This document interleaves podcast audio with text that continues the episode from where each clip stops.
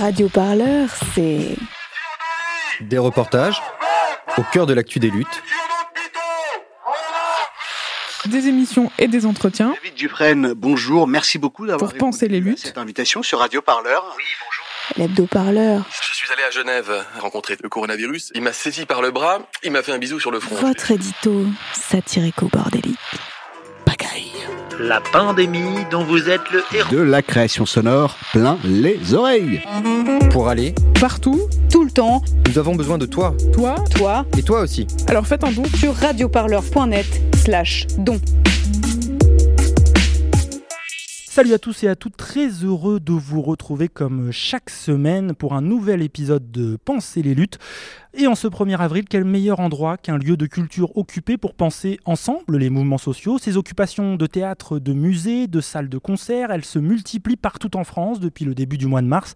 Il était grand temps que Radio Parleur vous emmène à leur rencontre. Vous l'avez compris, on va parler Covid, précarité, combat pour préserver une culture en danger. Un enregistrement réalisé dans la cour du superbe couvent des Ursulines à Montpellier.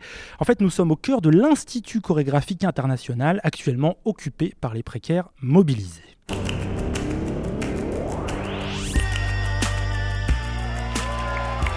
Enfin, quelque chose se passe Pensez les luttes. Pensez les luttes, Quelque chose, mais quoi? Votre podcast hebdomadaire sur Radio Parleur. Il faut arrêter de parler en notre nom. Parce qu'on est assez grand pour parler, on est assez grand pour prendre la parole. On en a ras-le-bol d'entendre des phrases de merde. Une émission pour penser ensemble les mouvements sociaux. Peu importe ta couleur, peu importe ton appartenance sexuelle, peu importe qui tu es, peu importe ce que tu manges, ce combat t'appartient.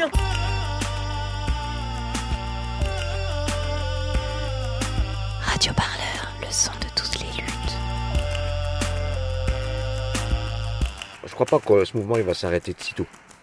On se quittera plus jamais quoi, c'est impossible. Pour le gouvernement, la culture semble définitivement la dernière des priorités. Voilà un an maintenant que la pandémie et les choix politiques nous ont arraché nos lieux de culture. Théâtre, cinéma, salles de concert, musées, tous et toutes sonnent trop creux, sonnent trop vides.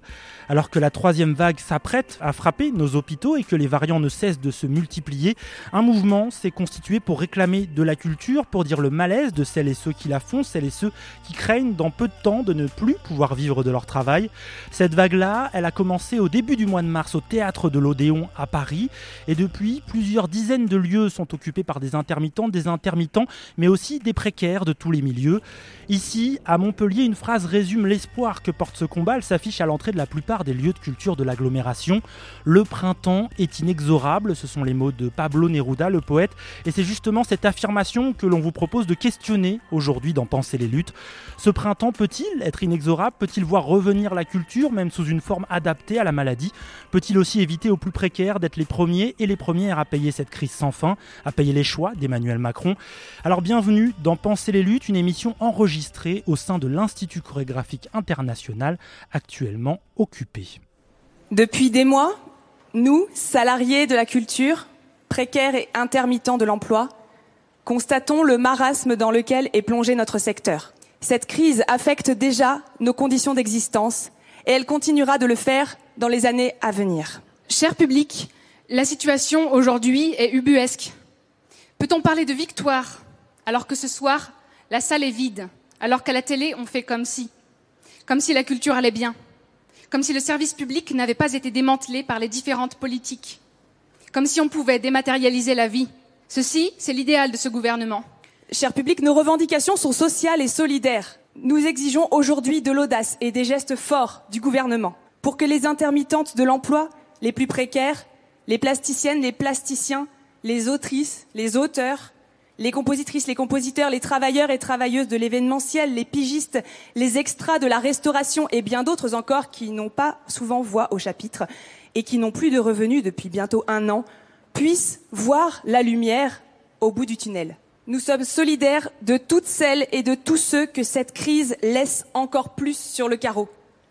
Ce que nous défendons, nous le défendons pour toutes et tous. Allez, prenez le programme Radio Parleur. Voilà des extraits du discours prononcé euh, par deux intermittentes, membres du collectif Unitaire 69. C'était sur la scène des Victoires de la musique classique le 24 février dernier à Lyon. Euh, le collectif avait occupé temporairement l'auditorium à, la veille de cet événement télévisé. Euh, dans le Rhône, c'est maintenant le Théâtre national populaire de Villeurbanne et notamment l'Opéra de Lyon qui sont occupés. Alors après presque un mois de mouvement, on va commencer par faire un premier bilan avec nos invités dans ce nouvel épisode de Penser les luttes. Je vais vous les présenter. Il et elle sont autour de cette table. Ils sont occupants et occupantes du Centre chorégraphique national ou euh, un Centre international chorégraphique. Ça change de nom, c'est un peu difficile à suivre depuis le 12 mars dernier. Euh, je vais commencer par vous, Stéphanie. Bonjour. Bonjour. Merci de nous accueillir. Vous êtes comédienne, membre de la coordination des intermittents et précaires du Languedoc-Roussillon. Euh, j'accueille aussi Thomas et Camille. Bonjour à vous. Bonjour. Bonjour. Alors vous deux, vous êtes membres du collectif Vacataire. Vous êtes actuellement au chômage, en tout cas, sans doute, on en a parlé. Oui. Mais je, je résume et vous me direz si j'ai bon. Vous étiez encore en décembre dernier vacataire au sein du réseau des médiathèques de Montpellier. Et euh, avec 55 autres salariés, vous êtes vu refuser une grande partie de votre salaire euh, par la métropole euh, de Montpellier. La cause, c'était bah, les établissements étaient fermés, vous ne travaillez pas, du coup, on ne va pas vous payer. C'est pendant ce conflit que vous avez participé à la création de ce collectif Oui, oui, oui. Parfait, on va en parler, les choses ont un peu évolué, mais on va en parler. Enfin, j'accueille euh, Cécile, bonjour à vous. Bonjour. Vous êtes metteuse en scène et membre de l'asso HF, euh, d'égalité une association d'égalité femmes-hommes dans la culture, et vous êtes l'une des occupantes euh, régulières de ce lieu.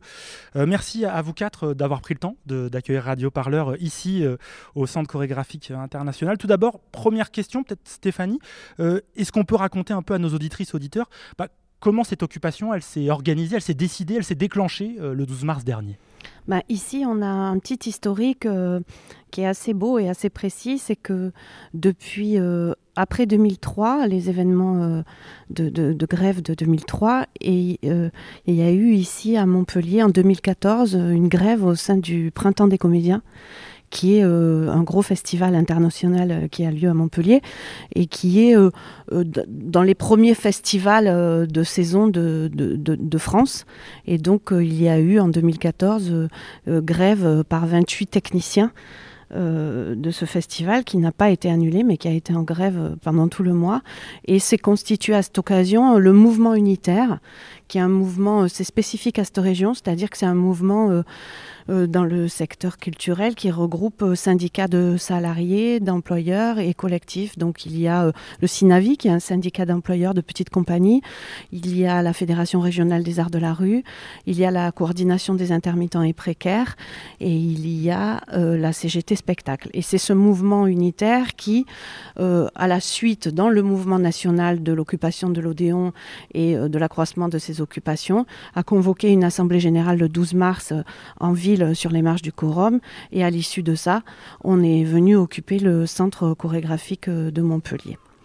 Le quorum, c'est juste à côté, hein, je précise. Euh, comment ça s'est passé lorsque vous êtes arrivé pour l'occuper? On vous a ouvert les portes, on vous a dit bah pourquoi pas? Je sais ça comment ça s'est passé avec la direction? Et euh, après, on parlera un peu de bah, comment ça se passe depuis. Ça a été bienveillant. De toute façon, ils n'avaient pas trop le choix. Hein. on rentre. C'est-à-dire, vous êtes rentré bah comme ça? Oui, on entre, on dit bonjour. Parce que les grilles sont grandes quand même. oui, nous, quand on nous met des grilles, on rentre par la petite porte, vous savez. Donc, on est rentré, on a dit bonjour, euh, nous nous présentons, nous venons occuper le lieu. Donc, on a eu une petite discussion très vite avec la direction technique surtout euh, évidemment lié euh, à tout ce qui est euh, gestes sanitaires, toutes ces choses-là, et puis définir les espaces auxquels on pouvait avoir accès, les consignes de nuit, consignes de jour, et aussi un nombre maximum de personnes à cause de l'épidémie à ne pas dépasser et nuit et jour. Oui, parce qu'il faut le dire, hein, les choses sont très organisées ici, et notamment avec cette question d'épidémie. D'ailleurs, on s'est mis en plein air euh, aussi pour cette raison-là. Euh, Cécile, je me tourne vers vous. Euh, vous êtes un peu la responsable Covid de, cette occupation, mais ça, c'est un détail. je voulais un peu savoir maintenant, vous êtes installé là depuis le 12 mars. C'est quoi le quotidien d'une occupation dans un lieu de culture comme ça occupé? Ben, le quotidien, euh, l'objectif a été de se mettre autour de la table pour euh, pas seulement revendiquer, mais aussi proposer. Donc du coup, euh, on s'est organisé pour avoir une AG, par exemple on a une AG des occupants euh, le matin pour organiser euh, la journée, les futures actions et puis aussi les, toutes les commissions qui se sont créées. Chaque matin, ça se passe? Oui, chaque matin. Euh, ensuite, on a une AG à l'extérieur qui vise à informer aussi, à dire nos revendications au public, avec un moment de parole pour citoyens, en fait, pour que chacun puisse exprimer ce qu'il a exprimé, nous rejoindre et surtout aussi. puisque notre objectif est quand même là, aussi d'aller vers la convergence de lutte.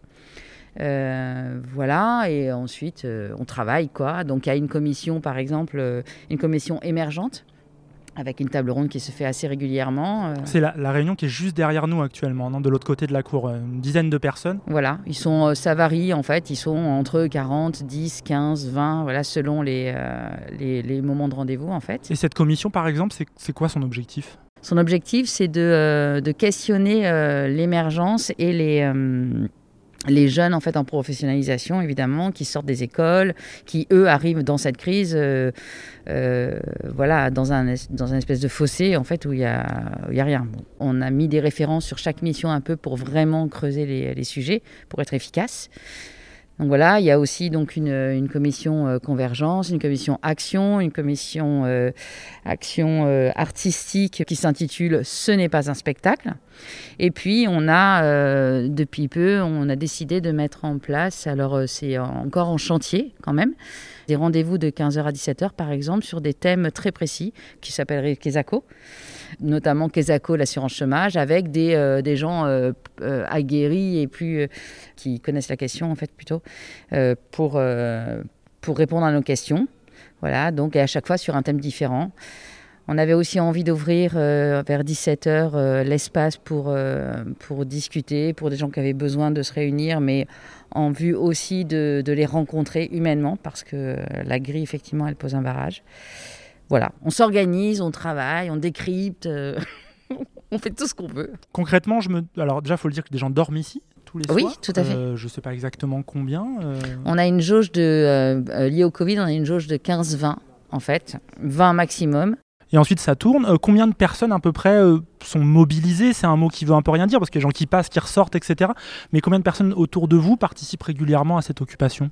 Honnêtement, ça tourne beaucoup. Après, on est euh, sur une dizaine de personnes parce qu'on a tous des familles et tout ça, mais euh, voilà. Donc, euh, et comme ça tourne, du coup, certains ont des partent pendant une semaine, reviennent. C'est aussi pour ça qu'on a quand même besoin de monde pour que ça continue à tourner. Euh, et puis parce qu'il y a de plus en plus de travail en fait autour de la table aussi. Alors euh, peut-être euh, Thomas ou Camille, Stéphanie et, Cécile sont intermittentes. Je pense que pour le grand public c'est clair pourquoi vous êtes là. C'est un lieu de culture, vous êtes intermittent ou vous êtes ici. vous, vous n'êtes pas intermittent, vous êtes précaire. On va un peu développer ça ensuite sur l'idée de dépasser cette question-là. Mais d'abord peut-être vous, comment vous êtes arrivé dans cette occupation et comment vous avez été accueilli? Je ne sais pas comment ça s'est passé. Est-ce que tu peux nous raconter, Camille? Ou Thomas Thomas. Ah oui. Alors la genèse euh, de pourquoi on est là, en fait, euh, on a bah, dès le second jour d'occupation, on a été contacté bah, sur notre serveur, euh, donc Discord, là où on travaille en, interne, par bah, du coup quelqu'un qui est actif dans l'occupation depuis le début et qui a la double casquette de vacataire et de comédien en fait. Hmm. Et euh, donc en fait, il nous a contacté parce que euh, il avait eu écho euh, de notre mobilisation, notre jeune mobilisation et notre jeune collectif débuté donc en novembre 2020. En fait. Donc le collectif vacataire, on en parlera tout à l'heure. Voilà, c'est ça. Donc du coup, nous on s'est retrouvés, enfin en venant sur place, en écoutant un peu à la criée, donc à 14 h comme ça se fait tous les jours.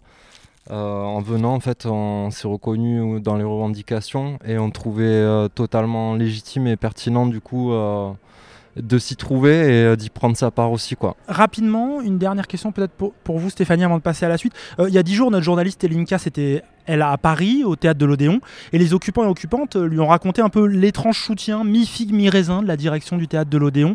Euh, elle a bien ouvert des espaces aux occupants, elle leur permet d'utiliser la terrasse, mais les répétitions, le travail des permanents, tout continue un peu comme s'il n'y avait pas d'occupation. À l'intérieur, le théâtre est un peu calfeutré, à l'extérieur, il y a le mouvement social sur la terrasse, sur la place. Je voulais un peu savoir ici à Montpellier quel accueil ça a été de la part euh, bah, de la direction et des structures qui habitent dans ce lieu? Bah, je pense que oui, parce que moi j'ai des, des, copains qui sont à l'Odéon et on, en a parlé. Je pense que c'est moins tendu qu'avec la direction de l'Odéon, du moins du côté du centre chorégraphique euh, national. Après, vous voyez, là, on a la musique euh, qui vient directement de, de l'association Montpellier Danse et euh, qui, on partage, qui partage une partie des lieux avec le centre chorégraphique.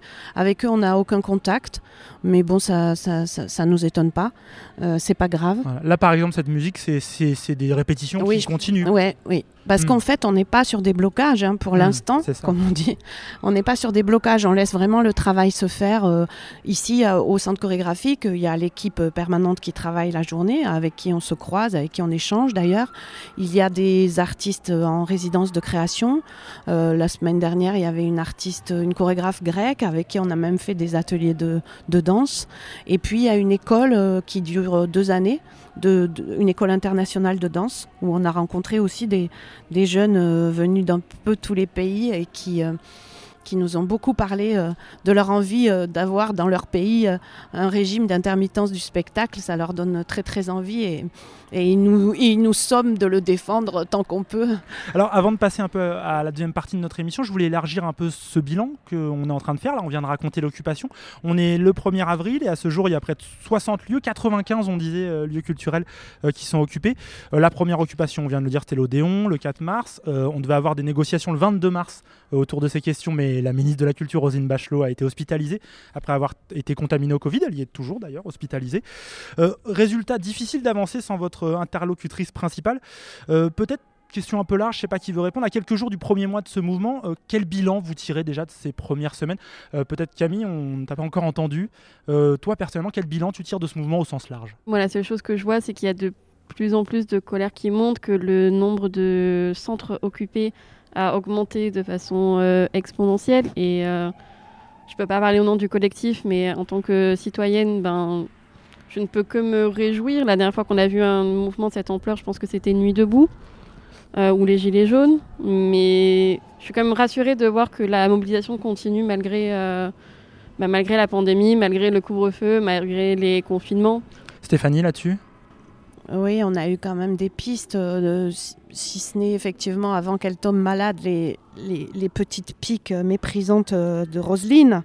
Euh, mais bon, ça, on- n'est pas surpris. Qui était passé à l'Odéon, hein, quand même, euh, discuter. Voilà, faire de la com surtout, et, et- et, euh, qui sont vraiment venus sans préparer leur dossier, et qui au bout d'un moment d'une discussion lâchent comme ça des millions pour éteindre le feu sans avoir préparé quoi que ce soit, sans, sans se soucier de de- d'être d'être euh, là et de, et de, d'être, de, de proposer et de se creuser la cervelle un peu, bon sang. Mais on a eu, euh, on a eu des traces de, de choses parce que vendredi dernier, dans le cadre des Vendredis de la colère, c'est c'est des rendez-vous nationaux coordonnés avec tous les lieux occupés, c'est-à-dire que c'est des, c'est des journées d'action que chacun euh, mène euh, dans son, dans son coin. Et euh, il y a eu une délégation qui a été reçue au ministère du Travail. Elisabeth Borne n'était pas là parce qu'elle était aussi hospitalisée, mais ils ont été reçus par le directeur du cabinet du ministère du Travail qui a été très clair, qui a dit qu'il n'était pas question de revenir sur l'annulation de, de la réforme de l'assurance chômage, qu'il n'était pas question de, de maintenir une année blanche pour les intermittents du spectacle, etc., etc. Donc c'est des réponses. Qui sont pas satisfaisantes pour vous pour l'instant. Bah non, bien sûr, c'est des, réponses catastrophiques. euh, C'est des réponses catastrophiques, euh, inconscientes, obscènes, et, euh, et vraisemblablement à partir du 1er juillet, moment où ils veulent appliquer cette réforme de l'assurance chômage, qui seront assassines. On va rester ensemble, on va passer à la deuxième partie euh, de cette euh, émission de Penser les luttes en direct euh, du couvent des Ursulines du Centre chorégraphique international à Montpellier. On continue à profiter de cette euh, superbe cour, il fait très bon en plus, c'est très agréable. Euh, on va évoquer ensemble ce printemps inexorable qu'espèrent les acteurs et actrices de la culture, mais pas seulement. Le mouvement se veut depuis le début ouvert aux personnes précaires au sens large, chômeurs, étudiantes, vacataires, habitantes des quartiers populaires. Euh, c'est ce que nous racontait Rachida. Euh, Rachida, euh, c'est notre reporter Eline Casse qui l'a croisée. C'était à l'Odéon à Paris. Elle est intermittente à Radio France et elle occupe le théâtre depuis le 4 mars dernier. On va l'écouter. Donc on a ouvert le théâtre de l'Odéon et d'autres lieux de la culture parce que on aimerait euh, l'abrogation de la réforme de l'assurance chômage. Si vous regardez autour de vous et que vous vous y promenez, vous allez rencontrer des gens qui travaillent sur une scène à répéter un théâtre, mais vous allez aussi dans les couloirs croiser des gens qui font le ménage et qui travaillent pour une boîte d'intérim. Vous êtes arrivé par en bas et vous avez vu qu'il y a par exemple des agents de sécurité, ce sont des prestataires. Il y a même ici plus d'intermittents qui ne sont pas des intermittents du spectacle que des intermittents qui travaillent autour du théâtre. Et donc nous sommes ici parce que ces gens-là, d'abord ils sont fragiles en règle générale, mais alors cette dernière année, c'est pire que tout, puisque les théâtres, les lieux de la culture et d'autres endroits d'ailleurs ont cessé leur activité au motif qu'il y avait un risque euh, de contagion. S'il y a risque de contagion ici, il y a aussi risque de contagion dans les trains, il y a aussi risque de contagion dans les grandes surfaces, il y a aussi risque de contagion dans un tas d'endroits qu'on fréquente quotidiennement. Et on se dit, mais pourquoi on a décidé euh, que ces lieux de la culture, ces cinémas, ces musées euh, seraient fermés euh, quand d'autres sont ouverts. En gros, il y a quelque chose qui est clair, c'est qu'on est là pour défendre un accompagnement de tous ceux qui sont sur le carreau, quel que soit le secteur d'activité.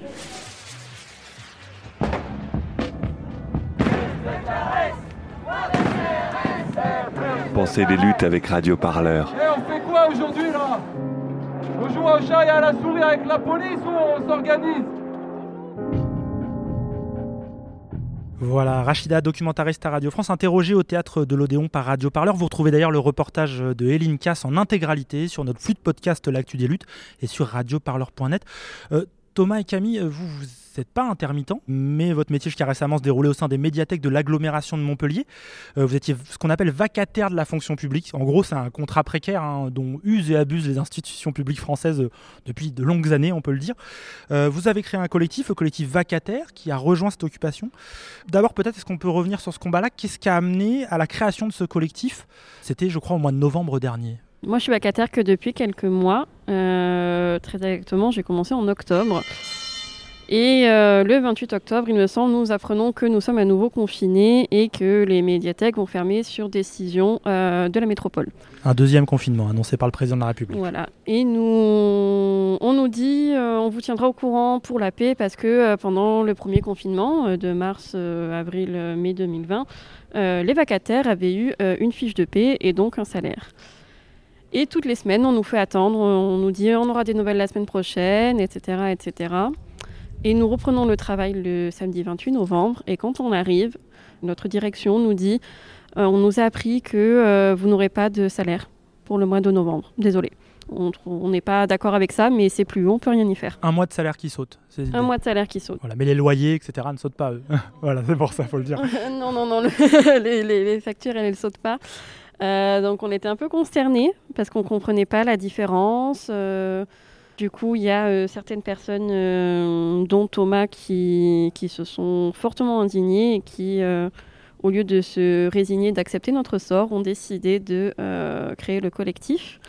Et on a commencé à se renseigner sur c'était quoi un vacataire légalement, quels étaient nos droits. On s'est rendu compte qu'il n'y avait pas de définition légale et qu'on avait aucun droit. Faut le dire, hein, c'est une jurisprudence simplement qui fait exister ce statut de vacataire. On n'a droit à rien, on n'a pas de congé payé, euh, on nous fait croire qu'on ne cotise pas pour le chômage, mais Thomas en parlera mieux que moi. On n'a pas de congé maladie si on a le si on a le Covid ou si on est cas contact. C'est même pas une histoire de jours de carence en fait, c'est qu'on n'aura pas de salaire tout court. Et surtout, le statut de vacataire est censé être un statut non permanent puisque c'est censé être lié à une croissance temporaire d'activité. Et nous sommes censés également être payés à la tâche, ce qui n'est pas vrai. Nous sommes payés sur un indice, nous sommes payés le même montant euh, brut que les euh, contractuels, donc euh, catégorie B.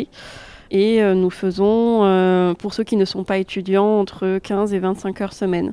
Donc nous sommes, nous sommes indispensables à l'ouverture des médiathèques. Euh, suite à ça, nous avons. Euh, je ne sais pas si je vais aller plus loin parce que l'historique est un peu long. Rapidement, euh, je crois que ça a avancé, mais c'est pas encore satisfaisant. C'est pas encore satisfaisant et surtout, ce que les gens ne savent pas, c'est que les vacataires sont dans tous les secteurs de la fonction publique.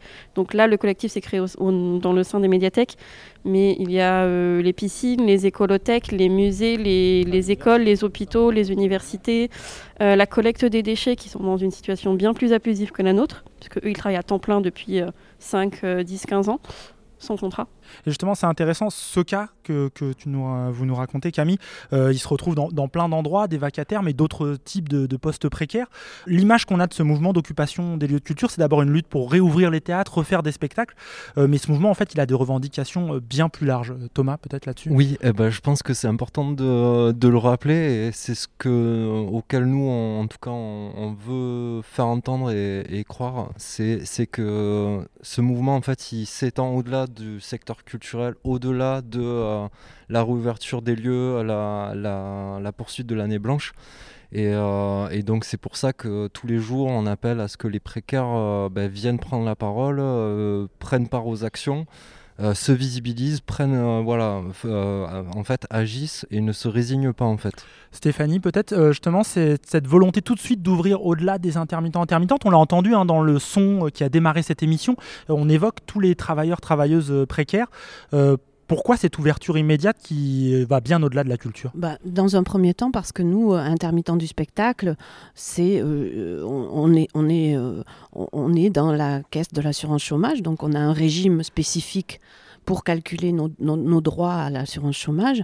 Donc on, y est dedans de plein pied. Et effectivement, on travaille avec euh, des gens qui, eux, ne sont pas intermittents du spectacle, mais dans les festivals, euh, l'événementiel, la restauration, l'hôtellerie, euh, le tourisme, les guides conférenciers, tout ça, des, gens qu'on côtoie et qu'il n'est pas question de se bagarrer pour son petit précaré et de, de laisser tomber le reste et que le reste soit même impacté pour protéger une espèce de réserve d'Indiens qu'on serait, euh, qu'on serait devenu et qui serait de toute façon dans quelques années euh, vite, euh, vite effacé aussi des cartes. Par exemple, en 2014, il y avait une annexe qui s'appelait l'annexe 4, qui était l'annexe des saisonniers, où effectivement, euh, d'où relevait euh, la restauration, euh, tous les secteurs dont, je parlais, et qui a été euh, rayé de la, de la liste des annexes de l'assurance chômage en 2014. Et évidemment, si cette annexe n'avait pas été comme ça effacée, au jour d'aujourd'hui, avec la crise du Covid et avec l'empêchement de travailler dans ces secteurs, ces gens-là seraient protégés. Parce que quand on parle d'assurance chômage, évidemment, c'est percevoir des aides financières, donc du chômage les jours où on ne travaille pas. Donc on parle, comme les intermittents du spectacle, de contrats très courts et en discontinuité d'emploi, c'est-à-dire je travaille un jour, je travaille pas deux jours, je travaille trois jours, je travaille pas un jour.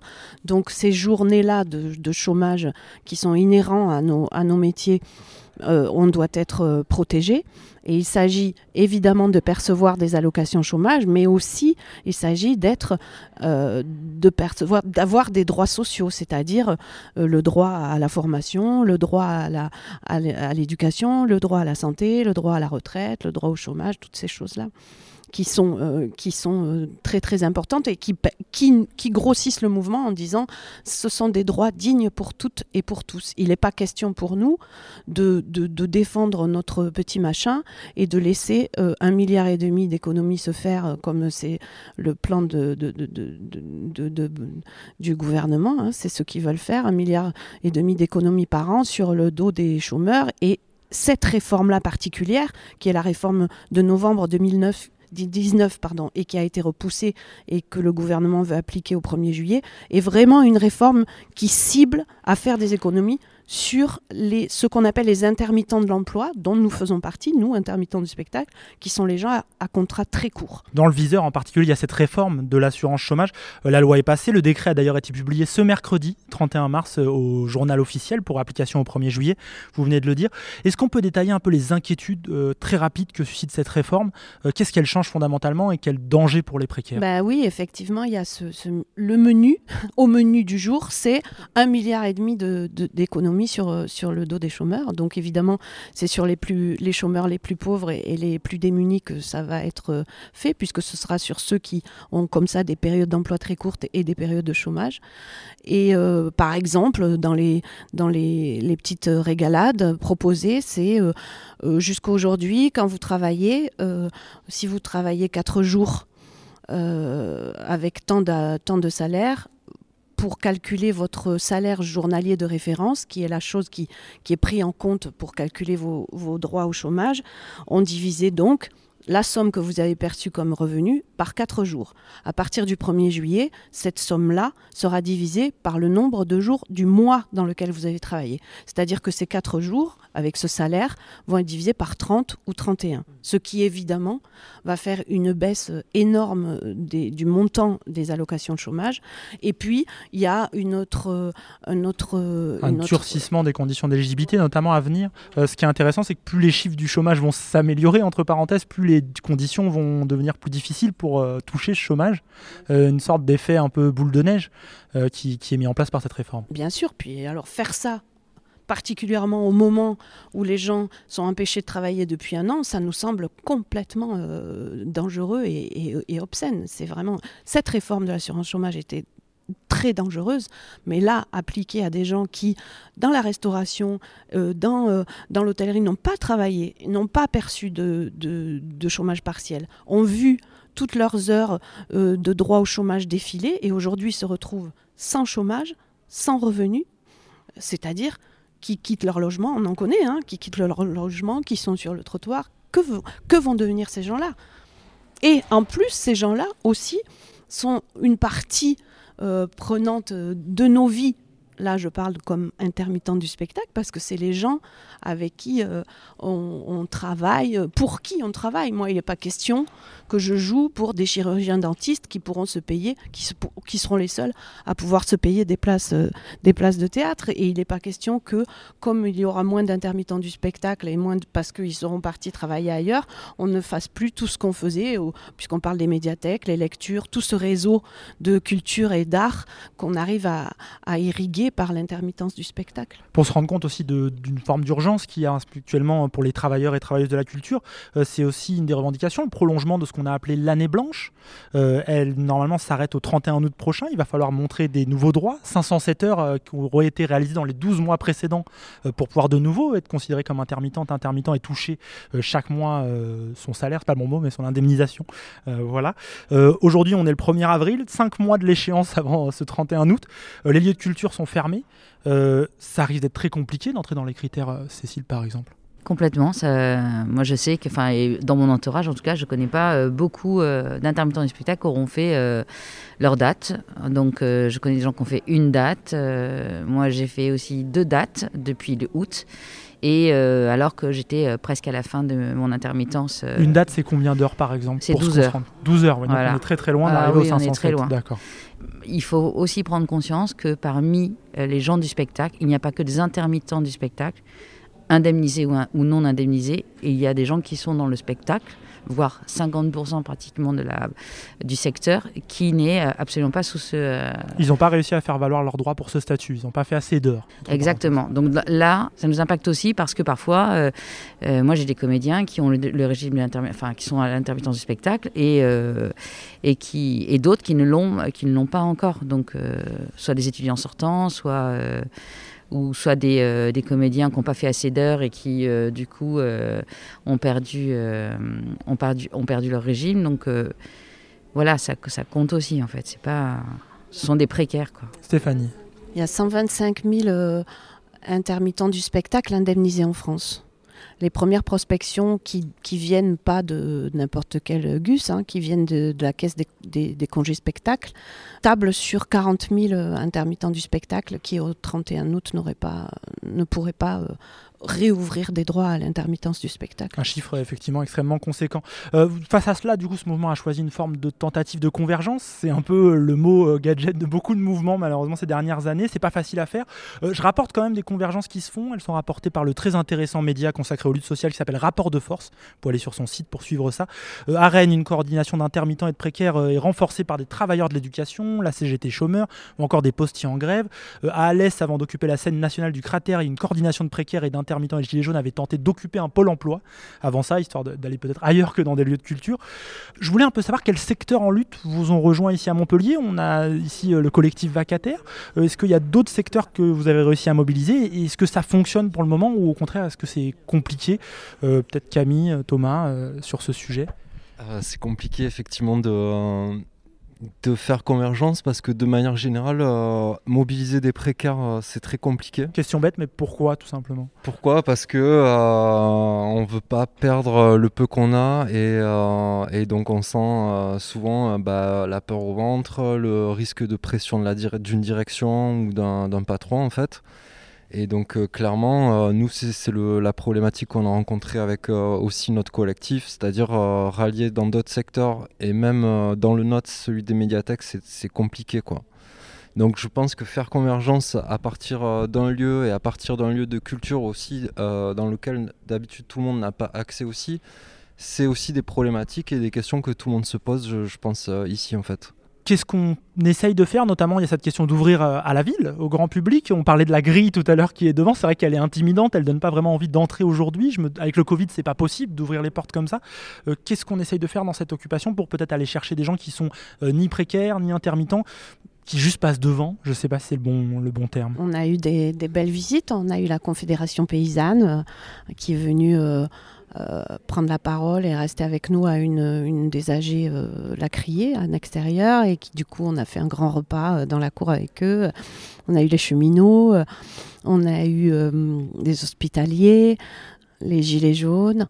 On a eu les gilets jaunes. Euh, on a HF aussi donc euh, qui, euh, qui a rejoint le mouvement parce que la situation, je sais. L'association dont vous faites partie du coup hein, sur l'égalité femmes-hommes. Oui, sur l'égalité femmes-hommes dans le milieu culturel.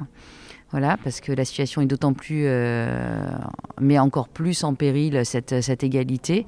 Et notamment en plein mouvement MeToo dans ces domaines-là, etc. C'est vrai que ça pose question. Euh, ouais, et euh, moi je parlerai aussi des, surtout des maternitantes qui sont dans une situation particulièrement euh, difficile. En deux mots, on peut expliquer maternitante ce terme? Bah, En fait, euh, materni maternitante, c'est les intermittentes enceintes. En fait. Voilà, donc la question c'est est-ce qu'on a le droit de faire un enfant? Est-ce qu'on a le droit d'être malade? Parce que ça ne concerne pas que les maternitantes, mais aussi la maladie longue durée. Donc, euh, parce qu'à partir du moment où on est intermittent et euh, qu'on est enceinte, en ce moment, en tout cas, soi-disant que la question était réglée, euh, c'est ce que Roselyne Machaud avait, avait dit publiquement. et là, bon, bah, quand on appelle, la CPM ne sait pas de quoi on parle, quoi clairement. Donc euh, les droits ne sont pas, ils n'ont pas, ils perdent leurs droits. En fait. C'est aussi l'occasion, ces occupations, de, de, remettre sur le devant de la scène des, des, difficultés, des problèmes qui datent de bien avant le Covid et bien avant cette crise en fait. Ah oui, oui, ça appuie en fait, ça appuie, ça enfonce le clou. Euh, donc là, euh, là en réalité, c'est pour ça que la convergence de lutte, elle fonctionne en réalité, parce que là, ça concerne vraiment tout le monde et qu'on attend, on a attendu. Malheureusement, cette crise du Covid, elle est venue euh, sauver le gouvernement de toutes ces euh, luttes. C'est vrai qu'elle a arrêté un ensemble de luttes. Euh, D'abord, on a parlé de Nuit debout, mouvement loi travail, les gilets jaunes. Ça semblait continuer comme ça et d'un coup, tout a été arrêté par la pandémie. Oui.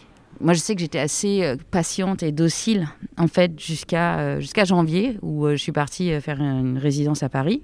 Et j'ai pris le train, en fait. J'ai pris un Ouigo. Et j'étais verte de colère après parce que j'avais beaucoup plus de chances en fait d'attraper le Covid alors que j'étais assise à côté, collée à côté de quelqu'un. Les trains sont bondés. On enlève le masque pour manger, pour parler, on se bouscule, on touche tout. Expliquez-moi comment.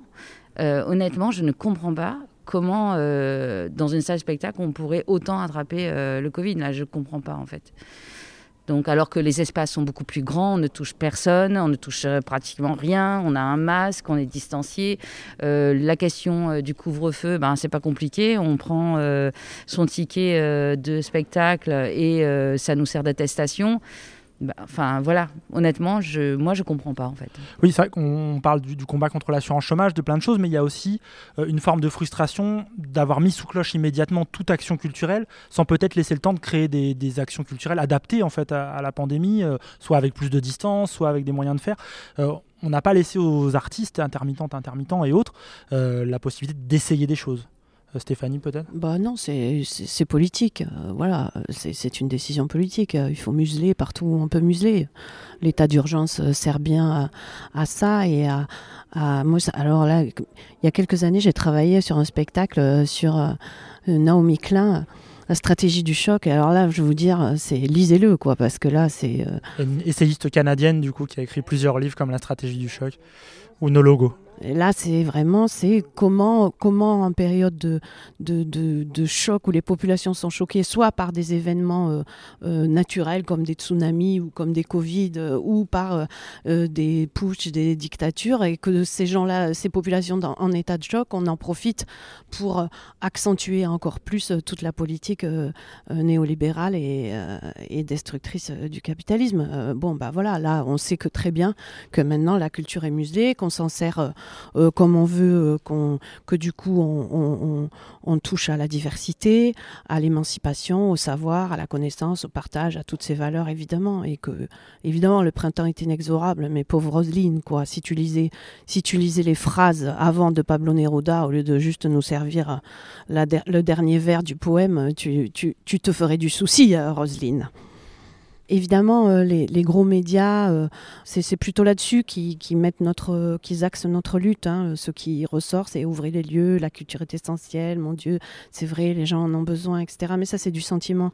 On se fait avoir si on est que là-dessus. Il faut, il faut être politique. Mais c'est ce qu'on a entendu au César, par exemple, ou dans des grosses scènes télévisuelles comme ça. Ça, ça porte là-dessus. Et on a du mal à sortir de ça.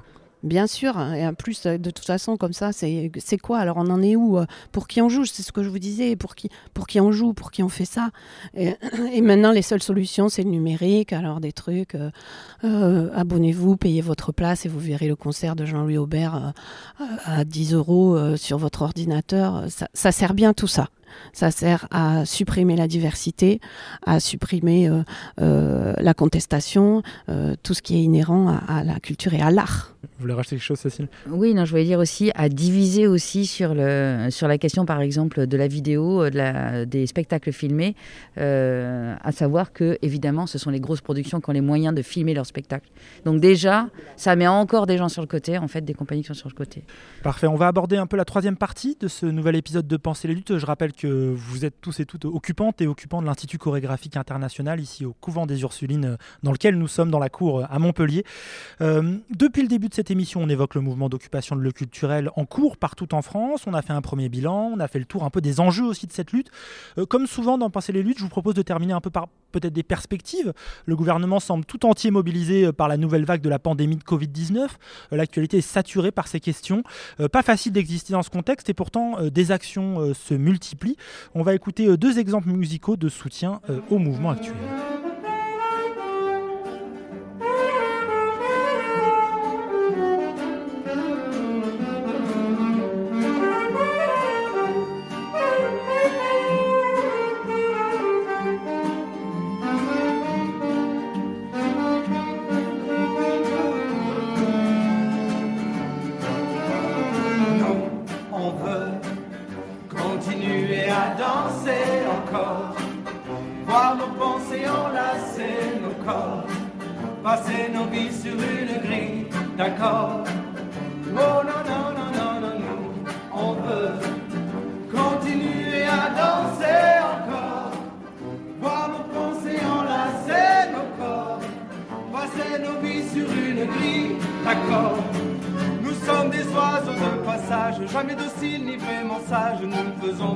Allégeance.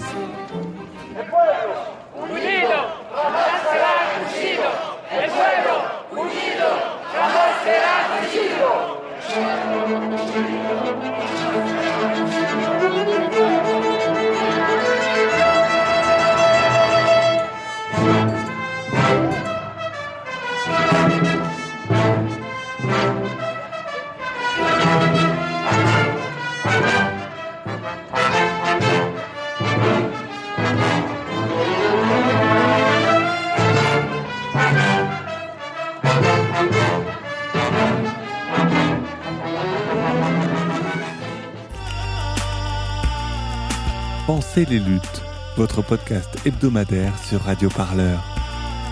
Pour penser ensemble les mouvements sociaux. C'était les paroles de Danser encore, morceau du groupe HK et les Saltimbanques, suivi de la musique de El Pueblo Unido Ramasera Vencido, chant révolutionnaire joué ce samedi 27 mars devant le théâtre de l'Odéon à Paris. C'était lors d'un après-midi de concert avec plusieurs dizaines de musiciens organisés par le collectif Occupation Odéon sur le carrefour juste devant le théâtre. Plus d'un millier de personnes étaient aussi rassemblées à Lille le même jour. On a aussi vu des convergences avec les marches pour une vraie loi climat. C'était organisé le dimanche. On a retrouvé aussi des intermittents, des gilets jaunes et des intermittentes aussi.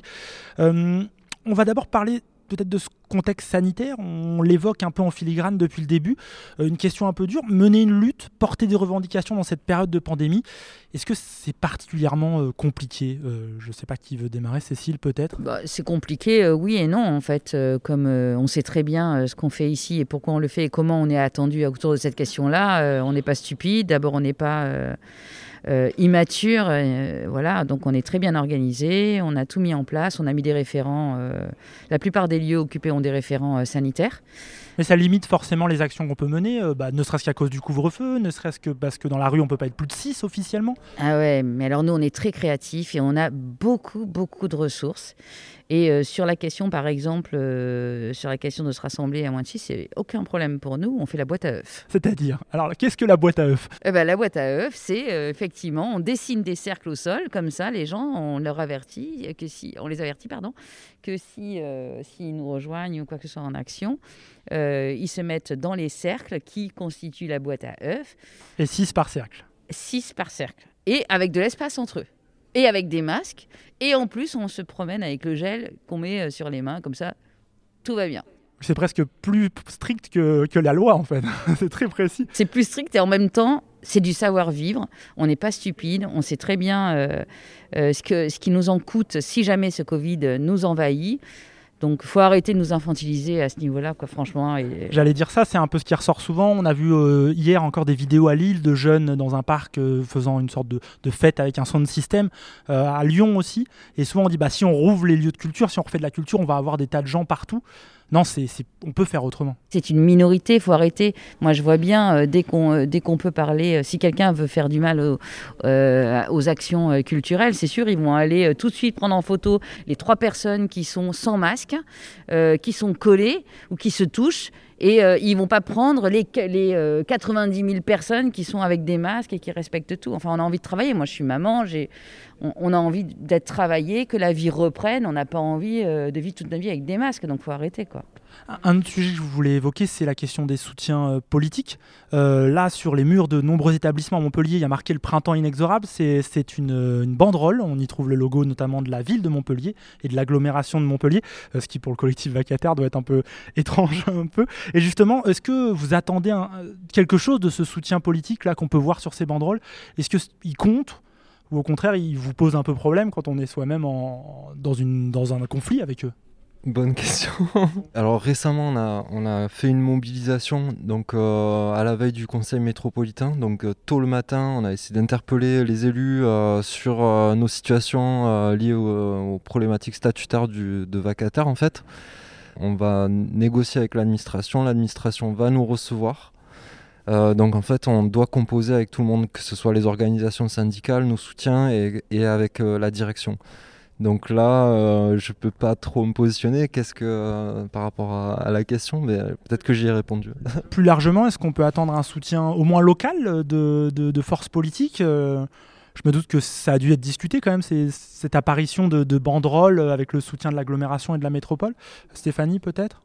Bah, excusez-moi, mais c'est un, un, soutien de ventre mou. Hein. Qu'est-ce que, que, ça va nous faire avancer de coller sur l'Opéra Comédie, le Quorum et tous les lieux? Le printemps est inexorable sur une jolie banderole qu'on a payée bien cher. Ça, c'est quelque chose auquel vous avez participé comme décision, par exemple? On vous a dit, on vous le met et on est avec vous Pas du tout. Euh, ça a été, euh, ça a été décidé comme ça, avec la phrase dessous euh, Montpellier sera au rendez-vous de la culture. Ouais, donc, et alors, donc, c'est quoi la conclusion? On ne sait pas, on ne sait toujours pas. Nous, on a envoyé des lettres euh, aux députés, aux élus, aux institutions euh, euh, métropoles, départements, régions, mairies, etc. pour l'instant, on n'a pas de réponse. On leur a demandé de venir nous rencontrer. voilà, on attend, mais mettre des jolies banderoles avec une phrase à la con, je ne sais pas trop ce que ça va pouvoir faire.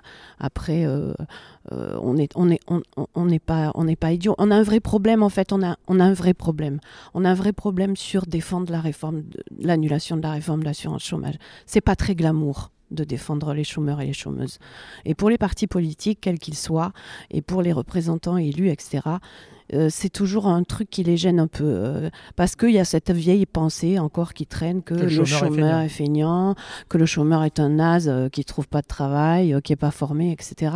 Sauf qu'aujourd'hui, les, les, contrats courts sont, sont complètement induits dans leur politique de l'emploi et donc il faut bien s'en occuper. Alors bien sûr que le but ultime, c'est que chacun puisse travailler moins et bien et, et, et à l'endroit où il a envie de travailler, bien sûr, mais en attendant, il faut bien se coller à ce problème parce que je ne sais pas s'ils se rendent bien compte, en fait, du cataclysme social que ça va être à partir du 1er juillet.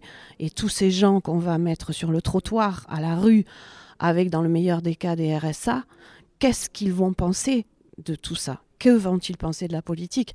Et évidemment, puisque les électeurs les intéressent, est-ce que ça va faire des abstentionnistes? Est-ce que ça va faire des électeurs de partis euh, on, sait, on sait lesquels qui sont à l'encontre de toutes ces valeurs euh, humaines et de dignité humaine, euh, que eux se targuent de, contrer euh, et qui et en fait ils creusent, ils creusent le sillon à, à cette, à cette précarité de vie. Euh, on va, on que va-t-on faire de tous ces gens? C'est une catastrophe. Et je pense pas, je pense pas qu'ils mesurent euh, ce désastre qui s'annonce vraiment. Et justement, cette absence un peu de dialogue avec le gouvernement, mais au-delà de ça, on voit aussi avec les autorités locales, on va dire ça comme ça. Euh, depuis le début bah, du mandat d'Emmanuel Macron, c'est quand même un classique. Il est très difficile pour des mouvements sociaux de faire bouger les lignes. Euh, pour ce moment, ce mouvement, il n'a rien obtenu de concret. Est-ce que vous vous préparez pour ouvrir sur la suite à des occupations qui pourraient durer plusieurs semaines encore, voire plusieurs mois? Bah, ça va se décider après dans les assemblées générales à chaque euh, endroit. Mais évidemment que là, on commence un peu à s'impatienter, disons, et que euh, faudrait pas qu'on qu'on nous qu'on ouvre nous, nous tente à passer à l'occupation euh, d'occupation à blocage ou à chose euh, voilà parce que- pas entendu, pas entendu, mais on, on peut pas travailler. Donc euh, il faut bien que maintenant c'est qui tout double. Hein. Vous savez, il y a les gens, les maternitantes, euh, les gens en longue maladie, tous les étudiants, euh, tous les primo-entrants, toutes ces choses-là qui n'ont pas du tout été pris en compte euh, par les mesures d'urgence, c'est les oubliés des mesures d'urgence. Tous les intermittents de l'emploi. Donc euh, c'est qui tout double en fait. C'est sauve ta vie. Hein. C'est le débat qui agite actuellement euh, les AG que vous avez euh, tous les jours. Euh, je prends un exemple, dans un article journal 20 minutes, il y a un intermittent qui occupe le théâtre Gralin, c'est à Et il dit ceci, c'est beau mais on peut pas s'en contenter de ces occupations, il faut penser à l'après, et il défend plus de radicalité. Est-ce que c'est quelque chose qui, ressort des discussions en ce moment? Qu'est-ce qu'on fait euh, de la suite? Parce que bah, on a l'impression qu'on est arrivé à quelque chose et qu'il faut passer une sorte de, phase numéro 2, je sais pas si c'est le bon mot, Euh, peut-être, euh, je sais pas, un Camille ou Thomas ou Cécile. C'est une question euh, super complexe. Je veux pas, j'ai pas spécialement de. Je pense que tout est à écrire encore et euh, donc c'est dur de, pour nous, je pense que de se projeter, de dire euh, ça va être comme ça ou comme ça. Ça se discute aussi avec les autres lieux occupés euh, par des, euh, des vidéos, enfin en visio, euh, Zoom, etc. Et là-dessus, il y a des, des points de vue aussi très affirmés, très contradictoires et, euh, et donc voilà. Après. Euh, pour revenir à la question de convergence, de débordement vers d'autres lieux. euh, C'est un peu la même question. C'est un peu la même question. Et, euh, et ce qui ressort là, enfin, euh, nationalement, il y a des. euh, Le vendredi est un jour national, donc les vendredis de la colère, donc euh, appel à la convergence, à des actions au niveau national. euh, en direction, ben, je sais pas, par exemple euh, des pôles emploi, des CAF, euh, de la sécurité sociale, euh, d'autres lieux euh, symboliquement euh, voilà, qui, qui, qui, qui, qui montrent en, en évidence des situations sociales euh, graves en fait, que la pandémie a accéléré euh, et a aggravé en fait. Mm. Et est-ce qu'il vous, peut-être pour finir, est-ce qu'il vous semble possible aujourd'hui que la culture s'auto-déconfine en quelque sorte Multiplier des actions, des, des spectacles de rue, multiplier des actions? Alors je dis ça, c'est des perspectives. Mais je sais qu'en Belgique, par exemple, il y a un collectif qui s'appelle Still Stand for Culture. Leur porte-parole, ils multiplient les actions dans Bruxelles. Ils veulent pousser le gouvernement à assumer ce qu'ils estiment des choix idéologiques. Est-ce que c'est des choses qu'on pourrait voir, par exemple, à Montpellier Une multiplication de, je sais pas, de pièces, de théâtres, de choses comme ça dans les rues, euh, au mépris en fait des autorisations de la préfecture, tout simplement. C'est là que ça se joue. J'ai envie de dire, euh, chacun, euh, chacun milite comme, comme il veut, comme il peut. De toute façon, si le gouvernement est sourd, on deviendra sourd aussi, quoi. À un moment donné, puis si on n'a plus rien à perdre, on n'a plus rien à perdre. C'est là où ils prennent, ils prennent des risques, en fait. Donc, voilà, c'est euh, c'est possible, oui. C'est possible, comme il peut y avoir d'autres actions. Après, euh, euh, l'action par l'artistique, c'est toujours aussi un autre débat qu'on a, qui est complexe. On a bien compris que les gens aimaient se réunir autour de, cette, de la question artistique. Et puis ça touche, hein, je veux dire, honnêtement, il y a eu un- une première manifestation euh, avec les essentiels, elles ont dansé, euh, il y avait beaucoup de monde. euh, honnêtement, c'était moi une des premières fois où je sortais sur les manifestations depuis toute cette période de sanitaire, sa- sanitaire. Et bah ouais, moi j'ai pleuré, ça m'a touché. alors que c'est mon métier, ça m'a touché, quoi. Donc j'imagine. mais donc ça touche. Mais la question d'être récupéré par l'artistique, et puis, et puis en plus, les gens, du coup, après, il n'y a que ça qui, qui voient, en fait. Ils ne voient que la lutte pour le culturel. Donc moi, je suis toujours. C'est vraiment très personnel. C'est un débat qui se met autour de la table souvent. C'est pour ça qu'il y a eu, euh, qu'il y a eu cette, cette commission, euh, artiste, cette action artistique à chaque fin d'âge. euh, Ceci n'est pas un spectacle.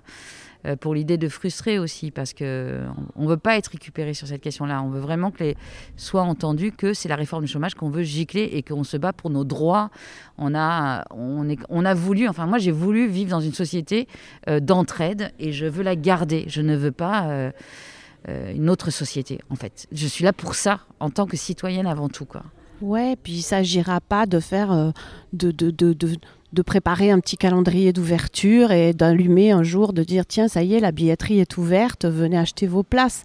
Ça, ça voudrait dire quoi D'ouvrir ça sur, d'ouvrir ces lieux sur des cendres et sur des gens malmenés et précarisés et, éloignés de même leur métier parce que euh, c'est ce qui se passe. Moi là ça, réveille la lutte hein, ça, ça fait du bien hein. là on là on dit c'est possible en fait. On dit bah ouais c'est possible en fait. Moi je, ça fait un an que j'ai joué une fois en une année euh, j'étais endormie euh, j'étais endormie par le gouvernement j'étais endormie par la pandémie et j'étais endormie par ouais. Et là Là, on dit, mais non, en fait, c'est possible de se voir, c'est possible de d'imaginer une suite, c'est possible de revendiquer des choses, c'est possible de vouloir, c'est possible de, de partager, de rire, euh, d'être au soleil, euh, d'entendre de la musique, euh, de se faire du bien, de relire des textes. Et moi, du coup, l'appétit de mon métier revient aussi par la lutte. Thomas, un, un dernier mot très rapidement. Euh, oui, oui, je veux, je veux rebondir par rapport à, par rapport à ça et, surtout en général quand on parle de la pandémie, on parle surtout des aspects euh, très négatifs en fait qui qu'il y a. Mais l'avantage que je pense que pour toutes les luttes et pour tous les gens qui, euh, qui commencent à avoir euh, une émergence de conscientisation de la situation, je pense au contraire que c'est un énorme avantage parce que ça met à nu des situations qui étaient déjà bon, critiques avant la pandémie. Mais euh, là, en fait, c'est plus possible de faire euh, en fait comme s'il n'existait pas. C'est tellement l'évidence que du coup, soit on se résigne, soit on agit en fait. Et donc euh, voilà, à ce niveau-là, je voulais intervenir parce qu'à chaque fois, j'ai l'impression que la pandémie, c'est grave, c'est le Ça c'est tragique. Ça- ça a C'est- un oui. effet. Mais oui, je Euh, je veux pas minimiser, je Bien veux sûr. pas minimiser l'impact. En fait, je- c'est pas c'est pas du tout mon, mon discours. Mais par contre, ça peut déboucher en fait sur une énergie et, euh, et, et vers un- un- aussi un espoir, c'est-à-dire d'agir, de proposer. Et euh, donc voilà, en fait, enfin moi, c'était juste mon point de vue, euh, voilà. Comme tout ce qui déstabilise le quotidien, ça ouvre aussi des, des choses, autant que ça enferme. Ouais, et puis par rapport à, par rapport à l'engagement, en fait, par rapport à la citoyenneté, par rapport à, ben voilà, sur ces lieux de travail, engager des, des luttes, se battre pour ses droits et, et, euh, et pas se résigner, en fait. Parce que, voilà, comme, comme l'a dit Stéphanie, c'est le, c'est le choc tout le temps et, et euh, ce qui, ce qui a de grave peut aussi germer quelque chose de, de plus positif, en fait. Voilà, voilà. Eh bien parfait, c'est sur ces mots qu'on va terminer euh, ce nouvel épisode de Penser les luttes. Merci à vous quatre, merci Stéphanie, comédienne, membre de la coordination des intermittents et précaires du Languedoc-Roussillon, euh, Cécile, euh, que, metteuse en scène et aussi occupante de ce lieu, et enfin euh, Thomas et Camille. Je précise que c'est des noms d'emprunt, hein, par, bah, par un peu peur des, représailles possibles qui arrivent, et vous faites donc partie du collectif Vacataire. C'est ça, voilà, je voulais juste faire un petit coucou aussi au collectif Vacataire Paris Musée en fait. Donc qui nous ont beaucoup inspirés, qui ont été très actifs aussi à leur échelle donc à Paris et qui nous, qui nous ont transmis énormément de, voilà, de soutien et, euh, et de connaissances aussi euh, par rapport à, à notre propre qui lutte, en regroupe fait. de nombreux vacataires qui bossent dans les musées parisiens et C'est Dieu énorme, sait qu'il y en a. voilà, c'est énorme et euh, voilà, ben, bisous à eux. Avant de se quitter, il y a donc, je rappelle, une AG quotidienne qui se passe euh, ici. C'est à quelle heure euh, chaque jour? Donc c'est jusqu'à présent, c'était jusqu'à 14h, à savoir qu'à partir de lundi, ça sera 12h30 devant, exactement. Y compris pour prendre la parole euh, et aussi pour, euh, pour nous rencontrer, discuter, euh, prendre, donner ses coordonnées pour participer, enfin voilà. Voilà, je tenais à préciser ça parce que c'est vraiment l'idée que c'est ici, c'est un lieu vivant. hein. On pense souvent blocage, occupation, et donc du coup rien ne se passe. Euh, N'hésitez pas, d'ici lundi, pensez 12h30, euh, vous, vous mangez rapidement, vous venez. N'hésitez pas à aller voir ce qui se passe à Montpellier, mais aussi dans tous les lieux culturels occupés parce que ce genre de- d'AG, on les retrouve en fait dans chaque lieu. Euh, je profite aussi pour vous dire que si Penser les luttes peut se déplacer sur le terrain, vous faire vivre ces mobilisations depuis les théâtres et les lieux culturels occupés, bah, c'est grâce à vous. À votre soutien financier. N'hésitez pas à diffuser euh, cette émission autour de vous et à faire un don euh, pour soutenir Radio Parleur. Rendez-vous sur radioparleur.net slash don. Merci d'avoir écouté cette émission. Quant à moi, je vous retrouve jeudi prochain pour un nouvel épisode de Penser les luttes, votre podcast pour penser ensemble les mouvements sociaux. Très bonne semaine à vous. Salut. If I could draw a diagram of our love, then I would want a different kind of love. Radio Parleur, le son de toutes les luttes. Écoutez-nous sur radioparleur.net.